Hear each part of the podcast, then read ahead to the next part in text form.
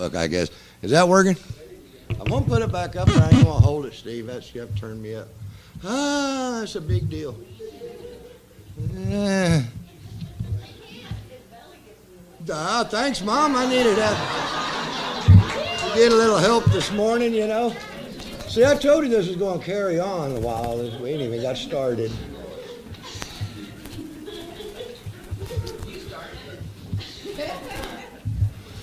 Well, so Jack asked me to come and testify. Testimony? Test, whatever I want to do. Well, then I'm going to start out with a little song because it's been kind of on my heart. Because since I found this congregation three and a half or so years ago, became a part of it over three years ago with my brother George here. Thank you, George, because if it wasn't for George, I wouldn't have cut this trail. I would not have. God is so good to work us together the way He worked together with me and George. And it brought us to this congregation, which I call my family. Now, the family of God is all over the world, I know that. But this is my little family right here, you know. One day we're going to have a grand reunion.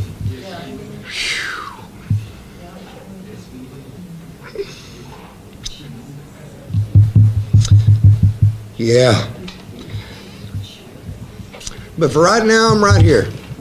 So I'm so glad I'm a part of the family of God. I've been washed in the fountain, cleansed by the blood. Hey, join heirs with Jesus as we travel this sod, cause we're part of the family the family of God. I'm so glad to be a part of this family. The love in this family is so strong. I've said it before, I'll say it again. It just captivates me. Ain't nobody perfect in here, especially me. But man, the love is strong here. When I need it, I get it. When they need it, I give it. With that said, as a testimony of my life, a little bit, I want to go back to say there was a time whenever I could speak for the Lord and I would get shut up and um, canceled out and, and discouraged. Eh, more my fault than anybody's, but I was living a bad life. I was living a life of sin. And uh, I heard about I knew about, I knew the facts that where I went, Jesus went with me because he came into me at a very young age. And I was warned about that, that you know, wherever you take that temple, he's dwelling in it. Yes. Well, I'll tell you, I was a spoilt brat. I grew up and became very spoiled. And I'm talking about within the family. I figured I'd do whatever I want to do. And uh, Jesus, if this ain't where I'm supposed to go, you know, and if you're going to go with me, well, just come along. Here we go. I know he did. I drug him through some places.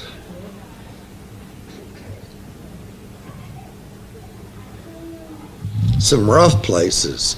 I'm sure maybe others have done this too. I don't know. But I sure did it.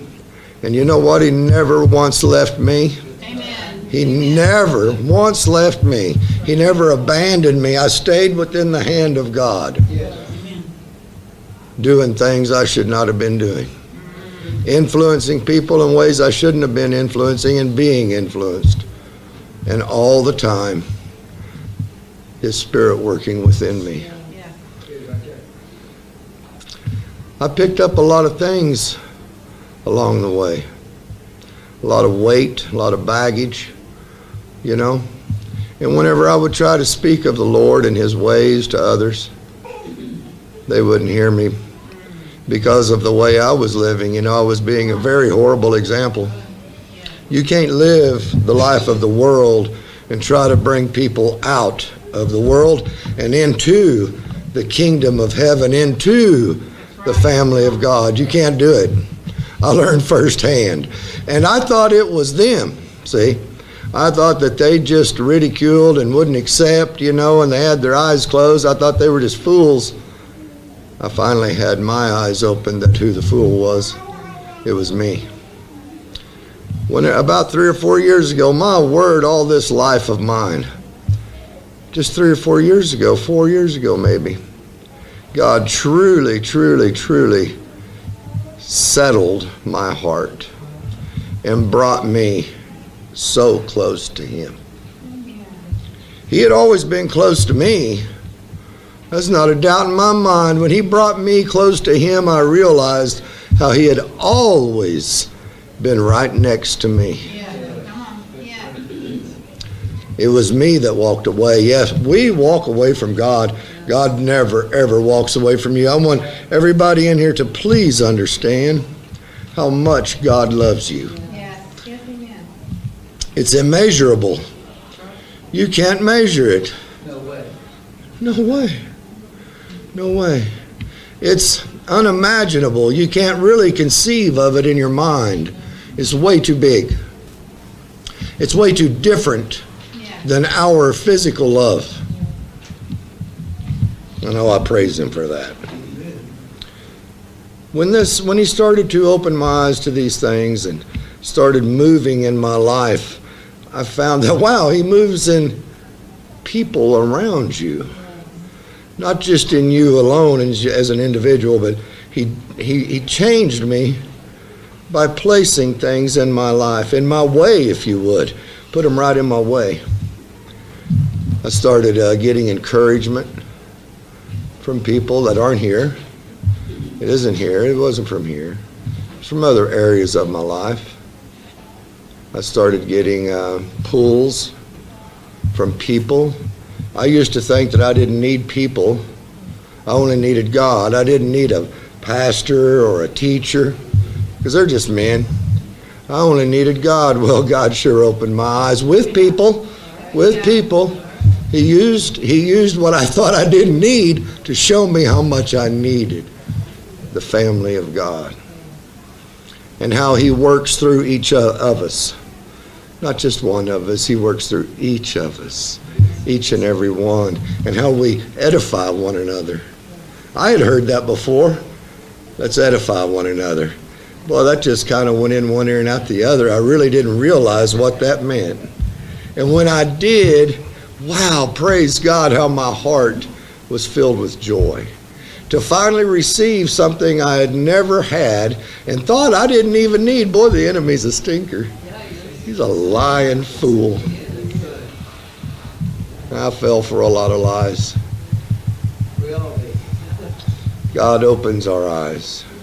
I'm so very thankful that He opened mine and that He brought me into eventually. What He had set ahead of me for years. He had been so far ahead of me. That's another thing I learned about him. Looking back, I noticed, wow, you are always way ahead of each and every one of us. You have everything setting us up for a future we can't ever understand. And it isn't like jobs and and, and, wives and children and this and that. That's part of it. But it's a relationship with Him. That's what it really is. He sets us up to truly love Him.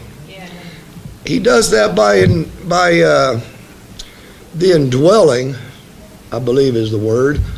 Make it simpler by the filling, filling F I L L of the Holy Spirit, and we receive His love because the fruit of the Spirit is love, and many things come from that. You notice your change in life. You notice when you've truly released yourself from the world and submitted fully to God. It's a big word. When you submit fully to God, and you can, you really can. That's not a, it, it really happens. And it happens by the filling of the Spirit. That's the first thing that happens. And after that, you submit yourself to God completely. You will start noticing changes. If you don't, you tell me how you feel. Because I want to know if you really felt that love. Because you can't feel that love. You can't be shaken by it. It shakes you, it awakens you, it opens your eyes. And you know it, you know that you know that you know. Yes. Ooh, if you haven't had that, you're lacking. You're absolutely lacking. Pray for it every day. Pray for it earnestly and non ceasingly because it will happen. And when it does, love enters your life in a way it never did before. And you are able to love one another. And that's when I was able to see how I needed others, how I could help others and they could help me, how I needed a teacher, I needed a pastor, I needed the, the, the order that God had set up. It's His order for His kingdom. It's for His kingdom. I, I literally entered the kingdom of God. We should all be in the kingdom of God. If, if you haven't noticed that things make you mad, this here will touch you off, it'll push your button. Whenever this change happens, that button ain't there no more. I'm serious. You'll start noticing right away. Maybe not everything's wiped clean immediately, but you will notice a change in yourself, whether others do or not right away. You will notice it within yourself. What used to get your goat don't no more. What, how you used to respond to something doesn't happen that way. You respond differently, and it will almost shock you. It really will. That first, these first, the the the the, the baby stage is just I. I mean, it's like a, to a baby, everything is brand new and everything is exciting and everything is, whoo, fresh. Yeah. That's it. It will amaze you when that change comes upon you. That change that happens by the filling of the Holy Spirit.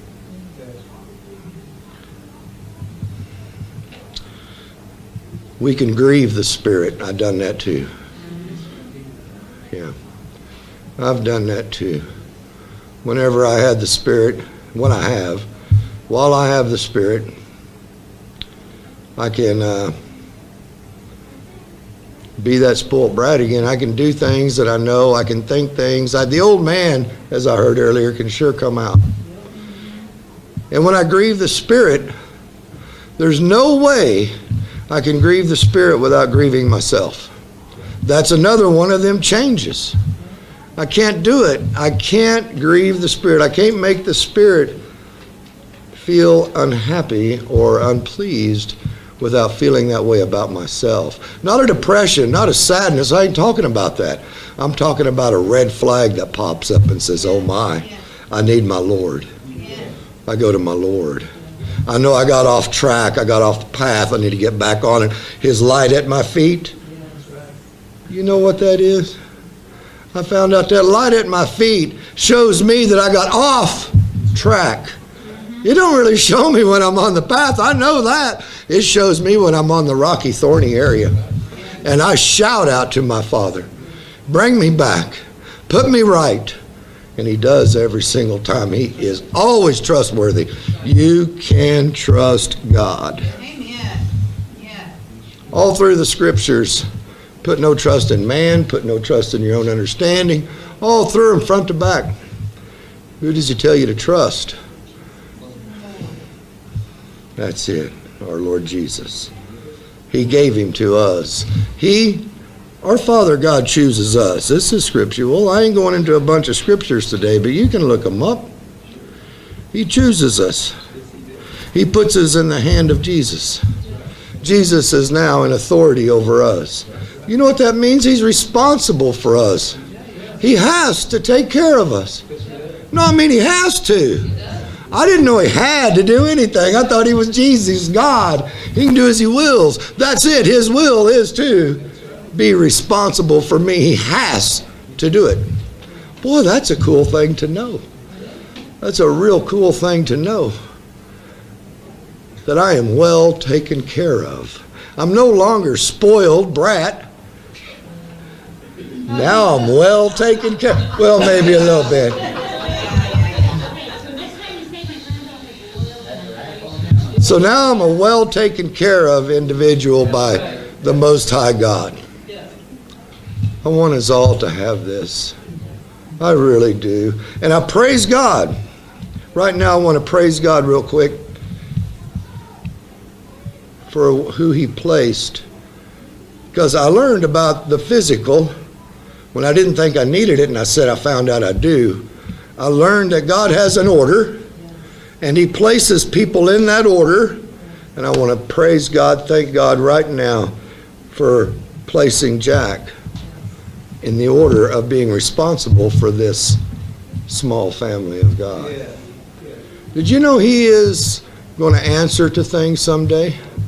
Jack will. That's the high responsibility he carries. It's high. Man, if you ever want to look at Jack and say, I wished I could be like that, I want you to really search your heart because there's a lot that comes with it. It's a big responsibility. He has to guard his heart. He really does, and he does. Is he perfect, Lance? No, he's been growing. He's told he's told us stories of the way it was 20 years ago and how it is today, and his and his uh, beliefs and and what he has found and what he has been enlightened to. He's going to grow forever. Growth is one thing.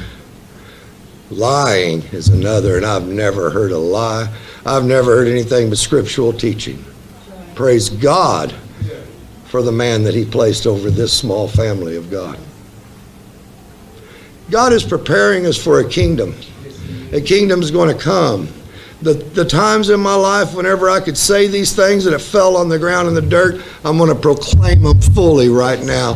And I know that it's going to hit the hearts of you. He is preparing us for his kingdom. That's what the family is. It's a preparation. Huh?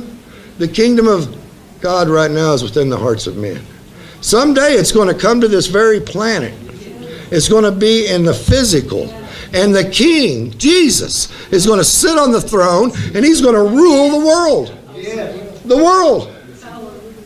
Makes his enemies his footstool. That's right. He's going to have an order. He's going to have order. And he's going to place people over things and over others, and it's going to be a government. It's the one world government that I'm looking forward to.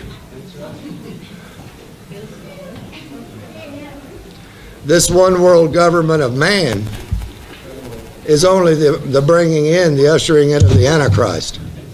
I'm waiting for the one world government of God.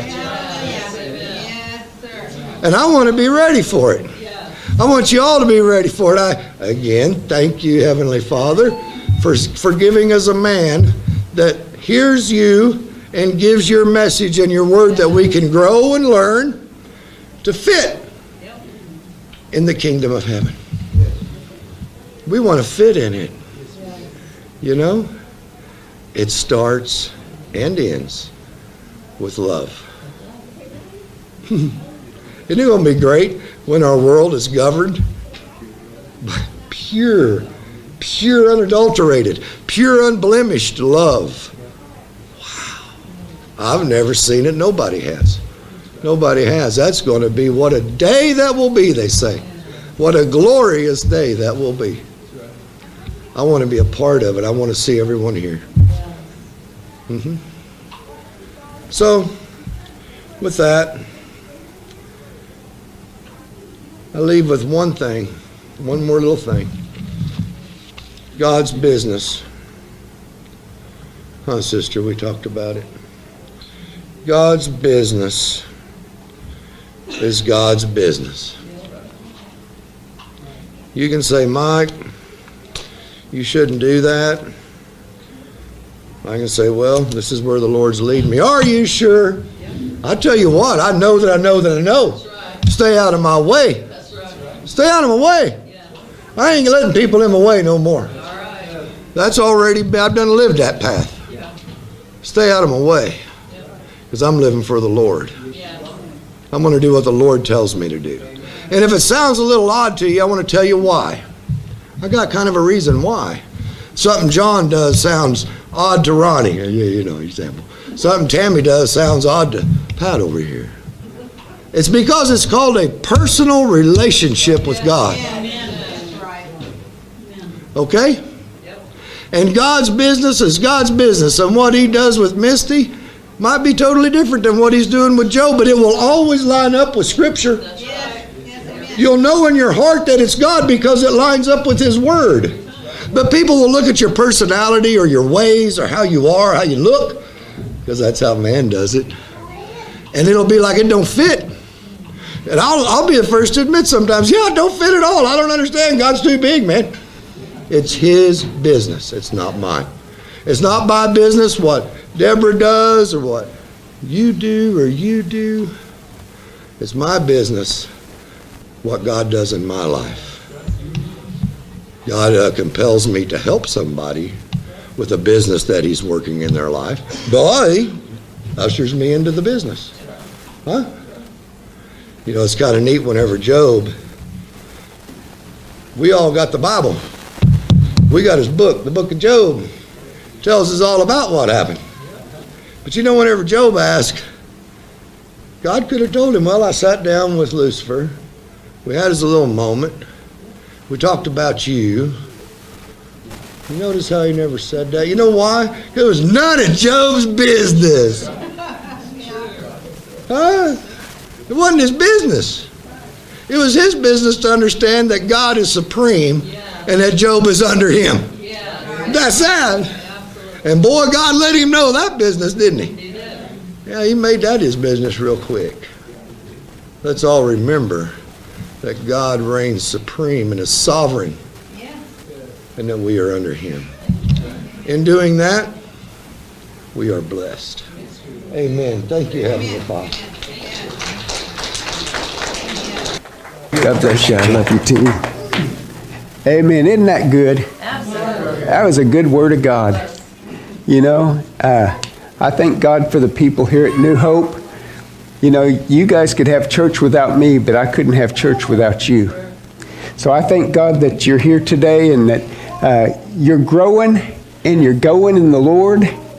You know, I think it is so funny that we are a church of misfit toys and yet and yet god is doing something into us that other churches really wish would happen in their church.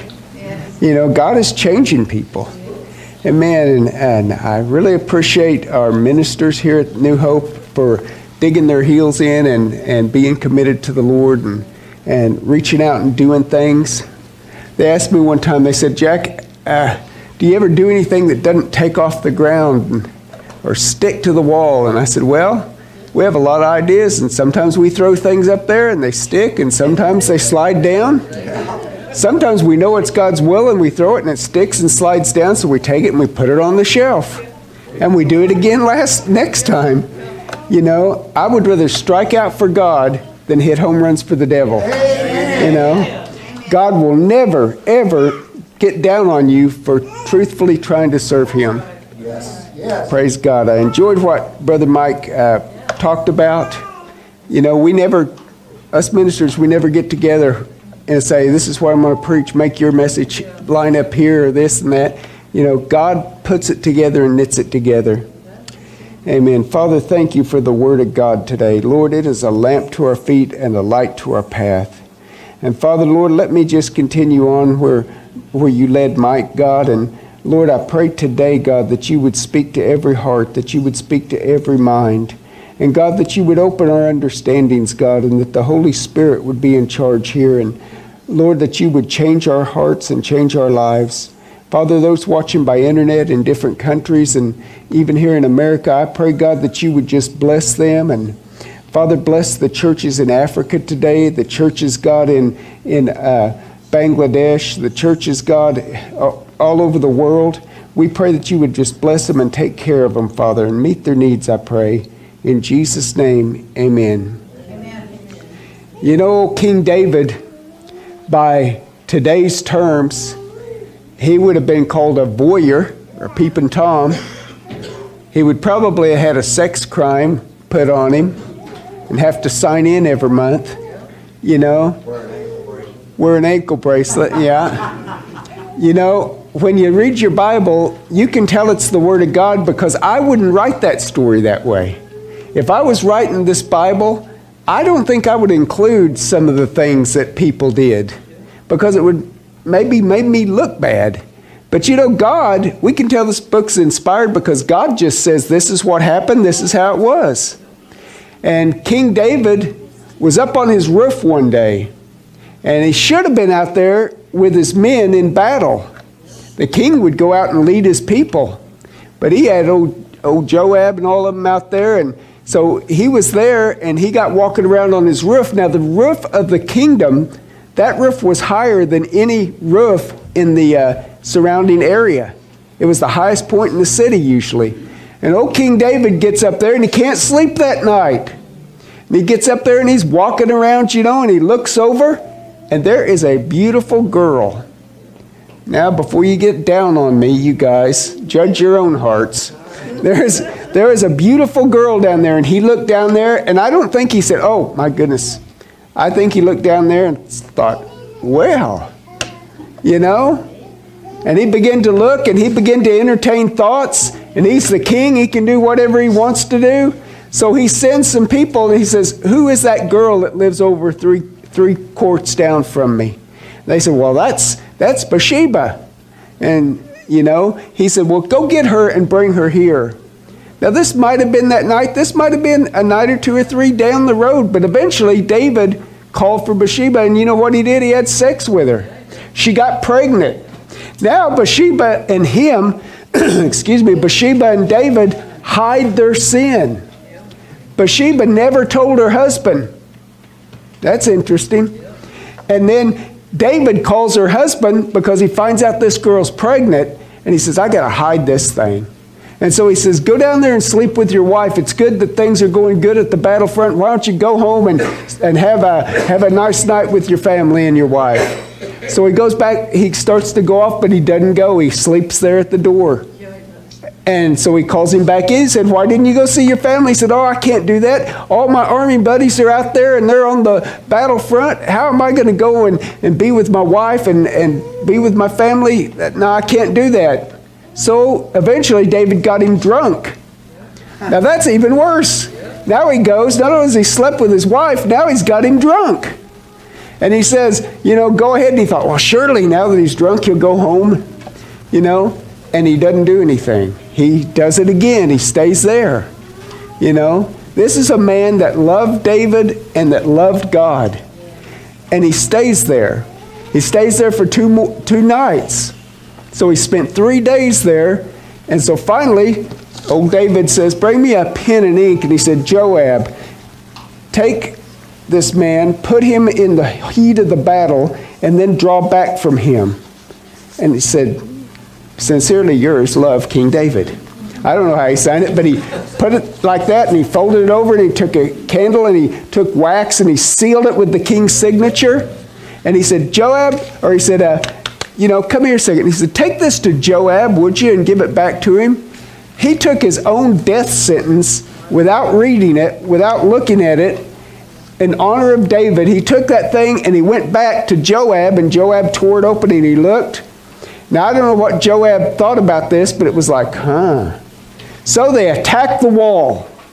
When they attacked the wall, the battle came hard. You, you never went up to the wall because people would throw things and, and pour hot stuff down on you. It was horrible.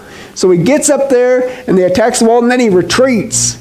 And he's told most people in his army, except for this man, you know. And he, Uriah, and he pulls back and Uriah is killed, and, a, and some of his very good soldiers are killed. So now David has not only slept with Uriah's wife, not only has he got his, his, uh, him drunk, not only now he's got him killed, and he's had a number of his own good men killed. So the letter comes back to the king, and the king says, How goes the war? And he said, Well, it's pretty rough. We rushed the wall, sir, and we pulled back, and Joab was killed, and or uh, Uriah was killed and uh, a number of the good men were killed. And David said, Well, you know, war is hell. He said, The sword devours one as well as the other. Make, make strong and take the city. still trying to look good. He then invites, uh, you know, he invites him to come back in and, and uh, he begins to praise God and he begins to put on the front. For a year, for almost a year, he is living a lie.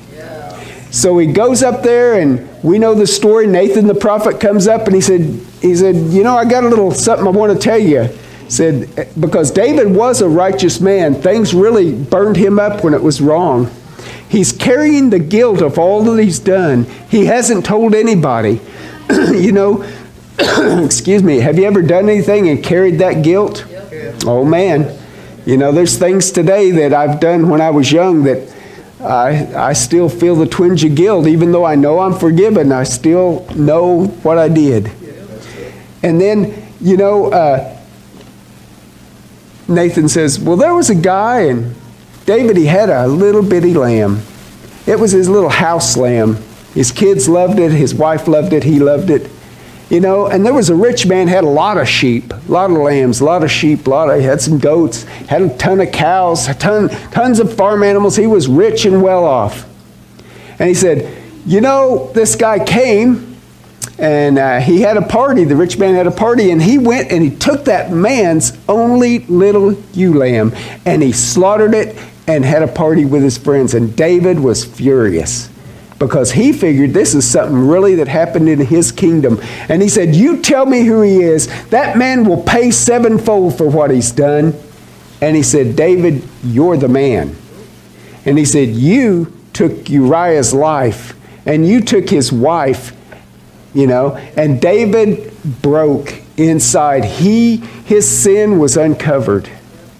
You know, when we get to Psalm 51 and Psalm 32, these are Psalms that David wrote concerning that time in his life when he was living that lie, when he knew he was guilty, when he was, uh, when he was frustrated, you know, and then he turned his heart to God. These are the Psalms, these two Psalms he wrote during that time. We're going to look at Psalm 32 today. And I want to talk about you about this that God is bigger than your sin.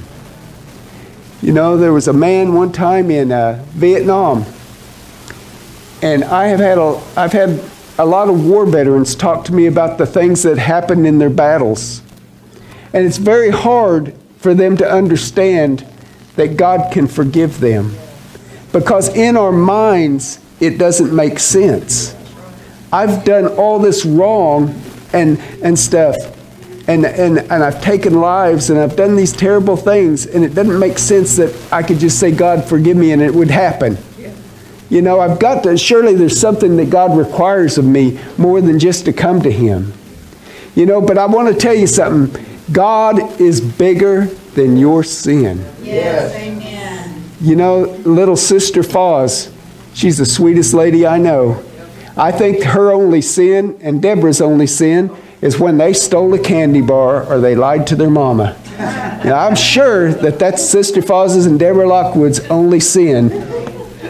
Even Willis could not speak to me about that, that week of sin or that month of sin that Deborah had. You know, six months of sin. I want to get the full six months in there. You know, that six months of sin that Deborah had. But you know what? Deborah and Sister Foss's sin was just as black as my sin of occultism and sins that I committed growing up. Doesn't matter. Sin is sin. And, and you know, there is a being, a creator, one who created it all. There is that one that holds our very lives in his hands. He holds the lives of the sinner and he holds the lives of the saved. And his business today is that he wants to make sinners saved people. You know, a lot of churches today, I feel sorry for them. All they're preaching about today is live a good life. Well, so people can start living good, but you know, they can still be sinners.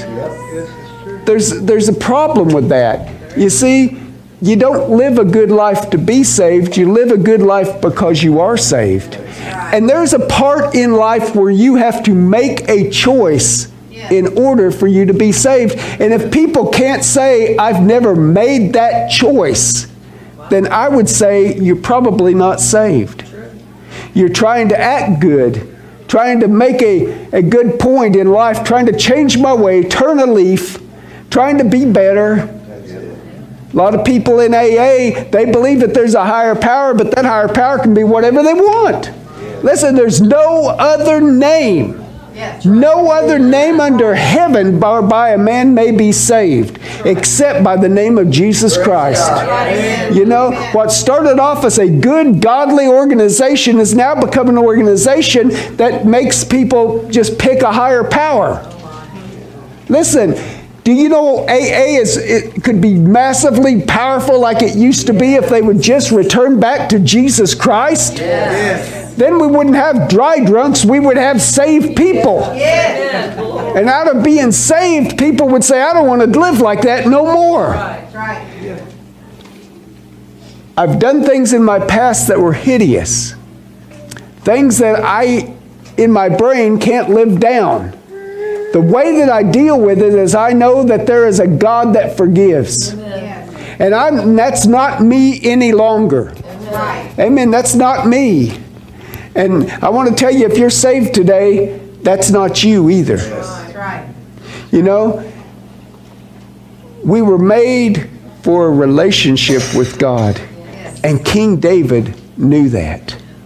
He knew it, Mike.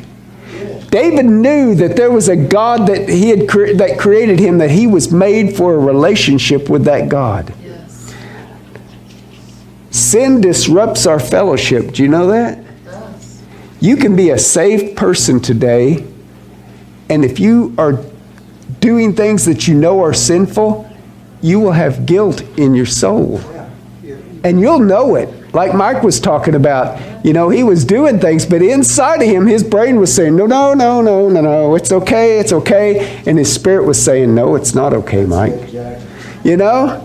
I don't know about you. You ever had something that you're doing and you know, and God's saying, no, no, no, it's not okay, but you're saying, oh, yes, it's okay. You're trying to wipe away like King David. Oh, yeah, it's okay. She was really foxy, God. She was a fox number 10. You know? She's a foxy babe number 10. Men, you know what I'm talking about. You know?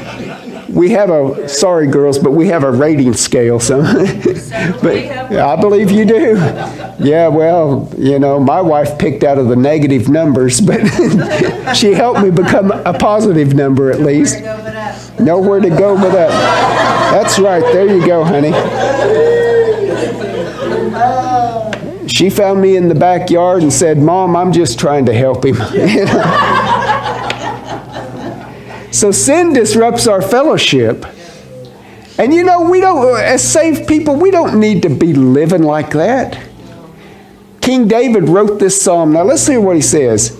How blessed is he whose transgression is forgiven, whose sin is covered. How blessed. You know, a forgiven man is a happy man. You know what puts a spring in your life? When you're walking with God and you know you're living right. That just makes you all happy. And you know, you can rejoice in God, but if you hide in your sin, he that hides his sin won't prosper. He that confesses his sin and forsakes it will have peace. You know? Look at this. They get down on Jimmy Swaggart and they said, ah, look at him. He's up there. He's sleeping with that girl. Ah, now he's up there crying like a baby. Listen, that man said, I have sinned. Yes, he did. And he, and he turned his heart to God. And now he's preaching better than he preached before. Yes. James Bakker was another preacher that sinned. And he went to prison, and the system made a, a uh, example of him.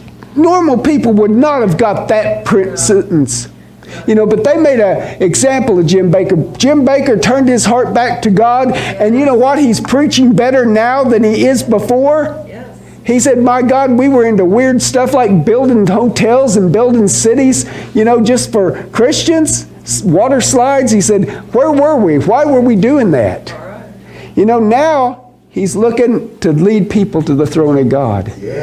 God's got a plan for us. Now, listen, the thing that you're running to, why are you running to it? Because it's it gives you something. The devil wants to pass you out counterfeit money, counterfeit life, and you get you get something from that. But if you give it up, you'll get something greater. You'll get your self-respect back. You'll get your peace back.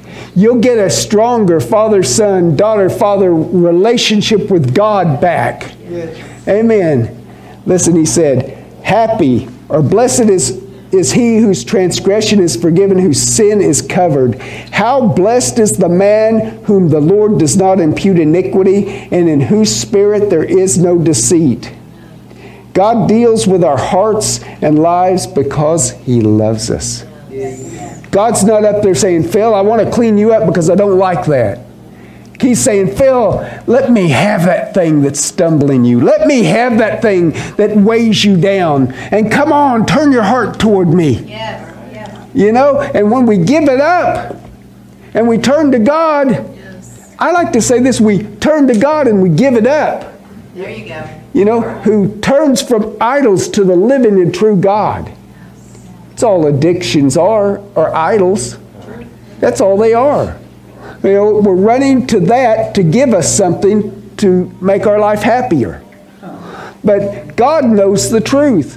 When we run to Him and give that thing up, and we turn our hearts to God, God can give us peace. Yes. You know, look, it says here, when I kept silent about my sin, my body wasted away through my groaning all day long.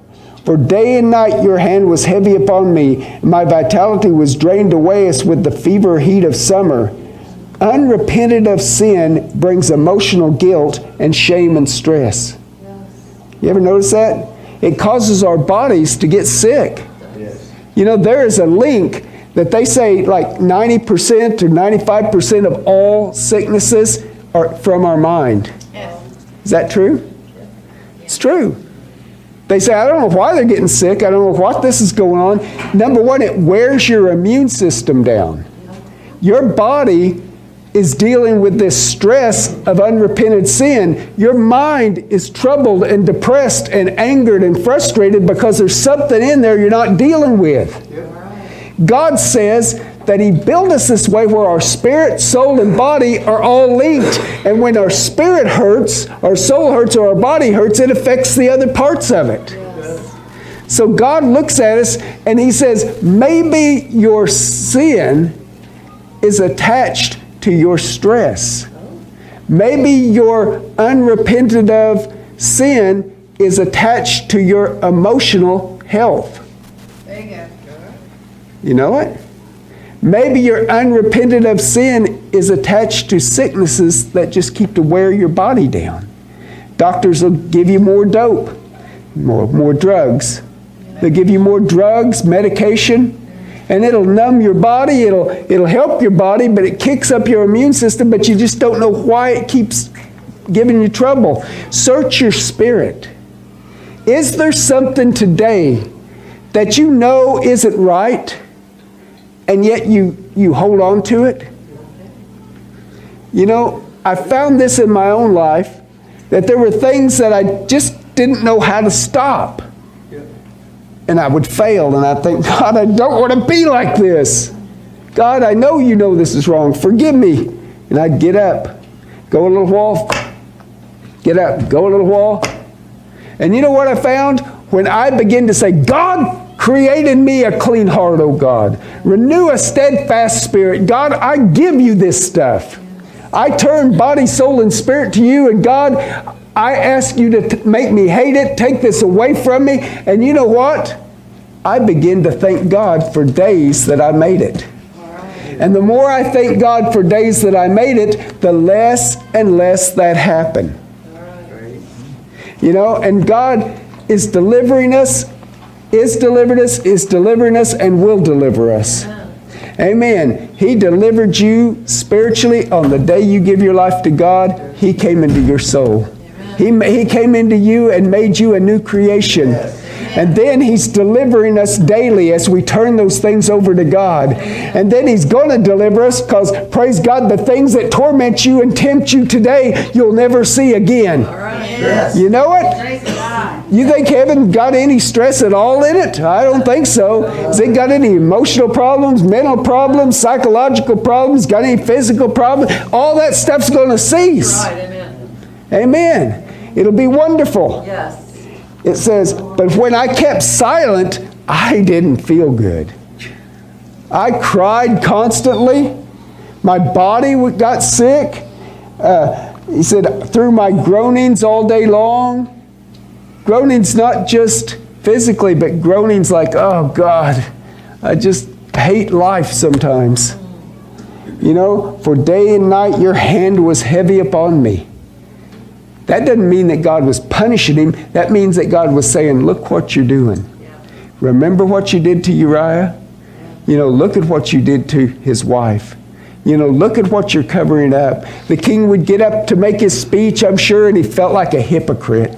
He knew, like Mike was saying, he knew he wasn't living right, and he knew that nobody was really taking him serious. And because of this sin, because of what he did with Uriah and, and Bathsheba, do you know that, two, that his children did not take him serious? Even two of his children tried to overthrow the kingdom, tried to overthrow their own father. They didn't have any respect for David. Really? I acknowledge my sin to you. That's the first thing. You know, I know that there's people and they have a certain religion that you go into a little closet and, and the, the priest will go into the other area and they'll shut the door and he'll say, Father, forgive me for I have sinned. And he'll say, Speak, my son. You know, and he'll begin to talk about all the bad things that he's did. Then that man will tell him, okay, you're forgiven. Do three Our Fathers, three Hail Marys, two acts of contrition, you know, whatever. He'll give him something to do, which to me is earning your salvation. But, but anyway, that person will go out thinking that they're forgiven, thinking that that man who was endowed by God could forgive their sin. Listen, no man, no man can cleanse your soul. They may forgive your action, but they can't cleanse your soul. Amen. We may feel better if, if I hurt Mike and I confess to Mike, Mike, I am so sorry. Please forgive me for that. Mike can say, Brother, I forgive you and I love you. But you know, if I don't talk to God about that, it's still there. Yeah. There's only one mediator between God and man, and that is the man Christ Jesus. He sits at the right hand of the Father to ever make intercession for you and me. You know, when I look at this, he said, When I kept silent, my body wasted away. When I acknowledged my sin to you, my iniquities I did not hide. Listen, I don't care how dirty it is. I don't care how bad it is. I don't care what you did. When you begin to get real with God and talk to God and tell Him about your sin, He is not shocked or surprised. In fact, He's happy that you came. Not only did he talk to God about what he had done, but he also called it by the, by the term sin. He didn't say, Well, you know how things are. My wife's real mean to me, so I'm sorry that, you know, that I was real mean to that person.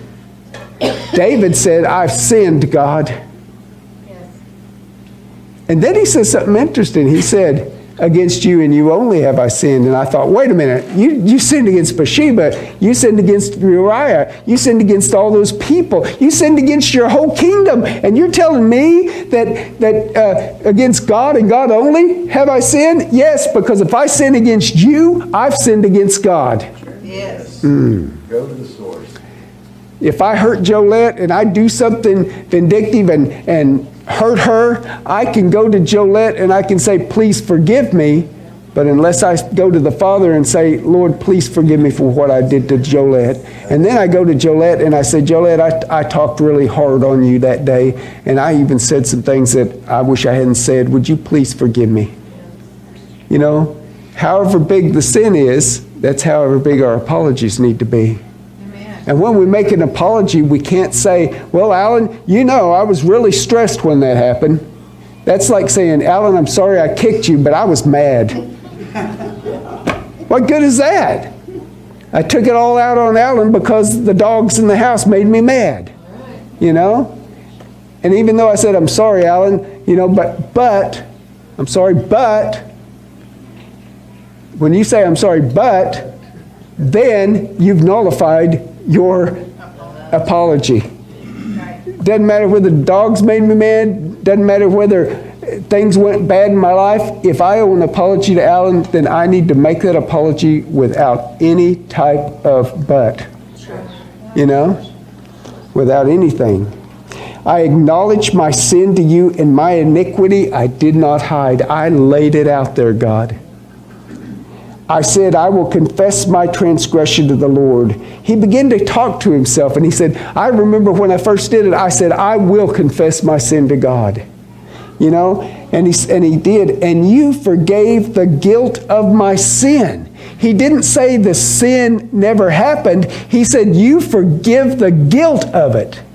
You know, when I got down on my knees that day at Faith Tabernacle Church at a little altar like this, you know, I knelt down and I, and I turned my heart to God and I made no excuses for all the weird stuff I was in and the things I had done and the, and the way I had turned to the Satan and all that stuff. I made no excuses and I said, God, I don't have anything to offer you, but here I am.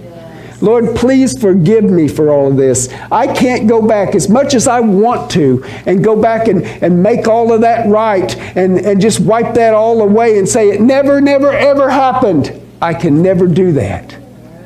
But I can say, I confess my sin to the Lord and He forgive me of go. all my guilt. Thank You know, when He looks at me and when He looks at you, when we turn our heart to God, it's just as if we never sinned. That is amazing. It's just as if we never went back and done all that. And he said, I won't remember your sin. I'll remember your sin no more. I've, th- I have thrown it as far as the east is from the west. Isn't that wonderful that on the day of judgment and we stand at the, at the throne of God, that God's not going to go back to 1997 or, or 1992 uh, or any other date in history before we got saved and pull something horrible and hideous out and say, yeah, but you done this. He's not going to do that because it's gone. As far as God is concerned, it is gone. There's a list of individuals that will not make heaven, and you know what it says? I think it's in Corinthians. It said these type of people will not inherit the kingdom of God. I was some of those type of people. But then it said, it, then it says this, that it's gone. He said this. He said that, uh, that these will not inherit the kingdom of God, and such were some of you. Corinth was a horrible place. It was nasty. Spiritually, sexually, morally, every way you can think of mean, hateful, belligerent, uh, scheming, conniving. Those were Corinthians. And he said, Such were some of you. I want you to know something. Such were, we are pastored also. But we're clean. But we're washed. But we're made holy in the eyes of God because we belong to Him. He's the God of forgiveness, the God of love, the God of reconciliation. He came to reconcile you to God, to wipe away your past. He was the propitiation, the reason for God not to punish you and me. Isn't that right? And just like those poor people that believe that God's going to let his people go through the tribulation, I always say, what, you believe that God's going to pour judgment down upon his people? No. That'd be like me going into a room where Jason had a bunch of kids doing weird stuff, and I go in and I whip everybody, including Jason. You know, God says, I've come that you can escape that hour that shall come upon the whole world. Do you know that? There's a verse that says that we would escape that hour of judgment, that hour of punishment, that hour of tribulation that will come upon the whole earth. Yes, You know, he will he will come back for his people. Yes. And then we'll have the marriage supper of the Lamb and he will come back with his people. Yes. And we will we will rule and reign with the Lord a thousand years. You know that God, He's going to set His kingdom up in Jerusalem and rule this earth. And then he's going to recreate this earth and, and, the, and the atmosphere. He's going to recreate all of that, and it's going to literally be heaven on earth. A new Jerusalem. Yes, amen. Man, just think of this. I acknowledged my sin, my iniquity, I did not hide. I said, I'll confess my transgression to the Lord. Mm. And you forgave the guilt of my sin. You forgave the guilt of my sin. Therefore, let everyone who is godly pray to you in a time when you may be found. Right now is a time when God may be found. Listen, when we draw our last breath, and if we don't know the Lord, He will not be found. You know, now while we have breath in our lives, it's a time to call upon the Lord. It's a time to turn our heart to God. You know, surely in a flood of great waters they will not reach you. You are my hiding place. You preserve me from trouble. You surround me with songs of deliverance. You know, think about that. And then it turned this psalm turns to God talking to David. And he said, I will instruct you and teach you in the way in which you shall go. I will counsel you with my eye upon you. Thy word is my counsel, the Bible said. I'm, I do counseling. I'm a counselor. And that is the, the verse my counseling sets on is your word is my counsel. Yes. Amen. Listen, Amen. I don't I know Skinner and Freud and all them people, but God's word is our counsel. Yes. God's word is the way to deal with our problems in our life. Yes, amen. Amen. Listen, Yes. do not be as the horse or as the mule which have no understanding, whose trappings include bit and bridle to hold them in check. Otherwise, they will not come near you. May your sorrow be the may you, many are the sorrows of the wicked. Ooh, sin brings condemnation, loss, and pain. Many are the sorrows of the wicked, but he who trusts in the Lord, loving kindness shall surround, him. Be glad in the Lord, rejoice in your righteous ones, and shout for joy, all you who are, up, are upright in heart. You know, uh, God is with those who know and, and follow the Lord. Amen. I just thank God about this. You know, don't be like the mule and the horse that have no common sense. You know, she had a little horse and she said, Man, you'd have to go out after him and he'd run across the field and she had to take the bridle out there and wrestle the sucker down and put that bridle and, and lead on him and bring him back. You know? We're not like that. Don't be like that. Don't be like Adam who run and hid because God would show up at the cool of the day and walk with him. And when he sinned, when we sin and Adam sinned, there is a natural inclination in us to run, Yes. to hide our sin. That is natural. That's a fallen state, natural man. But God said, Adam, where are you? He knew exactly where he was. You know, you can see when people would sin, God would say, uh, Where's your brother Abel? He said, Am I my brother's keeper? He knew exactly where Abel was. You know, I think Abel was up there with him. And then all of a sudden, you know, we get looking, why did God do that? He did that because He wanted them to run to Him and acknowledge their sin. That's exactly why He talked to them like that, so that they would run to Him and turn their heart to Him and acknowledge their sin and turn from that thing. And I believe that Cain would have been spared. I believe that Adam and Eve would have been loved and ministered to. Even though Adam and Eve sinned and they pushed the, the case, God was still so good to clothe them. He was so good to, to keep them from the tree of uh, life and death, you know, keep them from that tree that they eat and, and would die in a damned state. You know, He was so good to put an angel there to guard them, to keep them from that. You know, God is so good to you and me to give us another day. God is so good to you and me that He said, Whosoever shall call upon the Lord will be saved. Whosoever shall call upon the Lord will be saved. Yes. He's, yes. How great is our salvation? If the righteous are scarcely saved, where will the sinner and the ungodly appear? That you know, if you had a million threads up here and there was one thread of pure red, and it was the only way to the Father, and if the people chose that way, then they are then uh, they are saved only by that.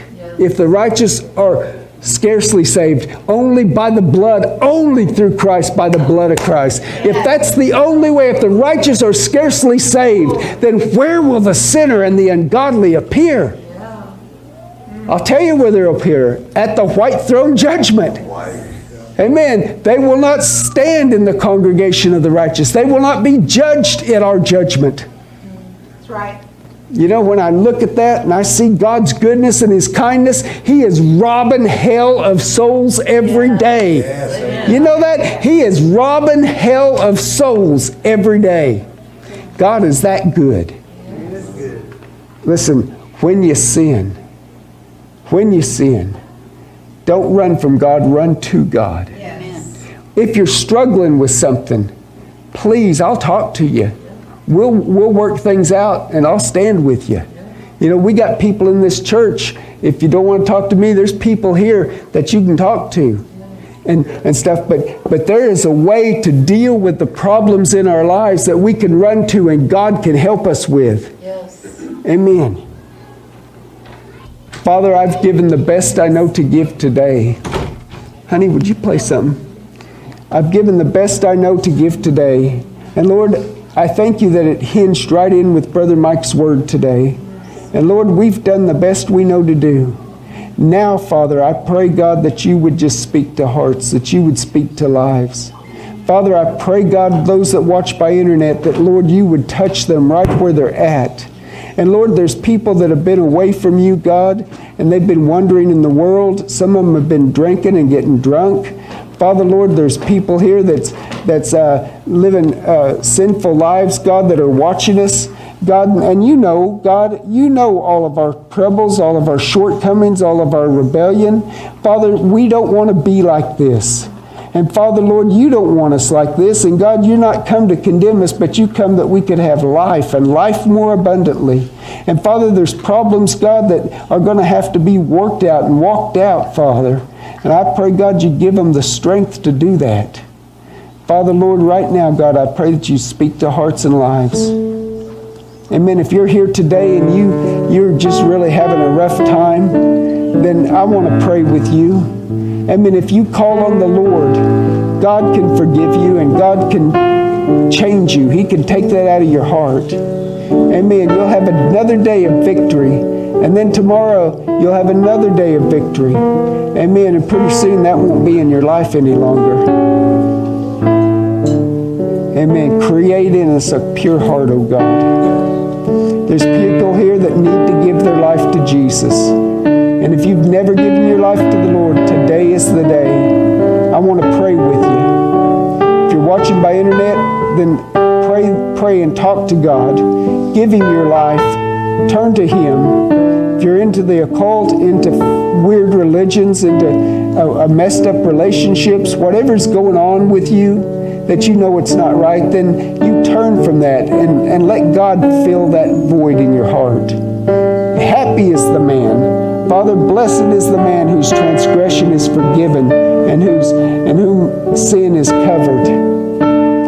Father, Lord, I thank you. If you're here today and you want to give your life to God, please come up here. I want to pray with you right now. Amen. I'm going to agree with you as you begin to talk to God. Man, if you could cut the mic.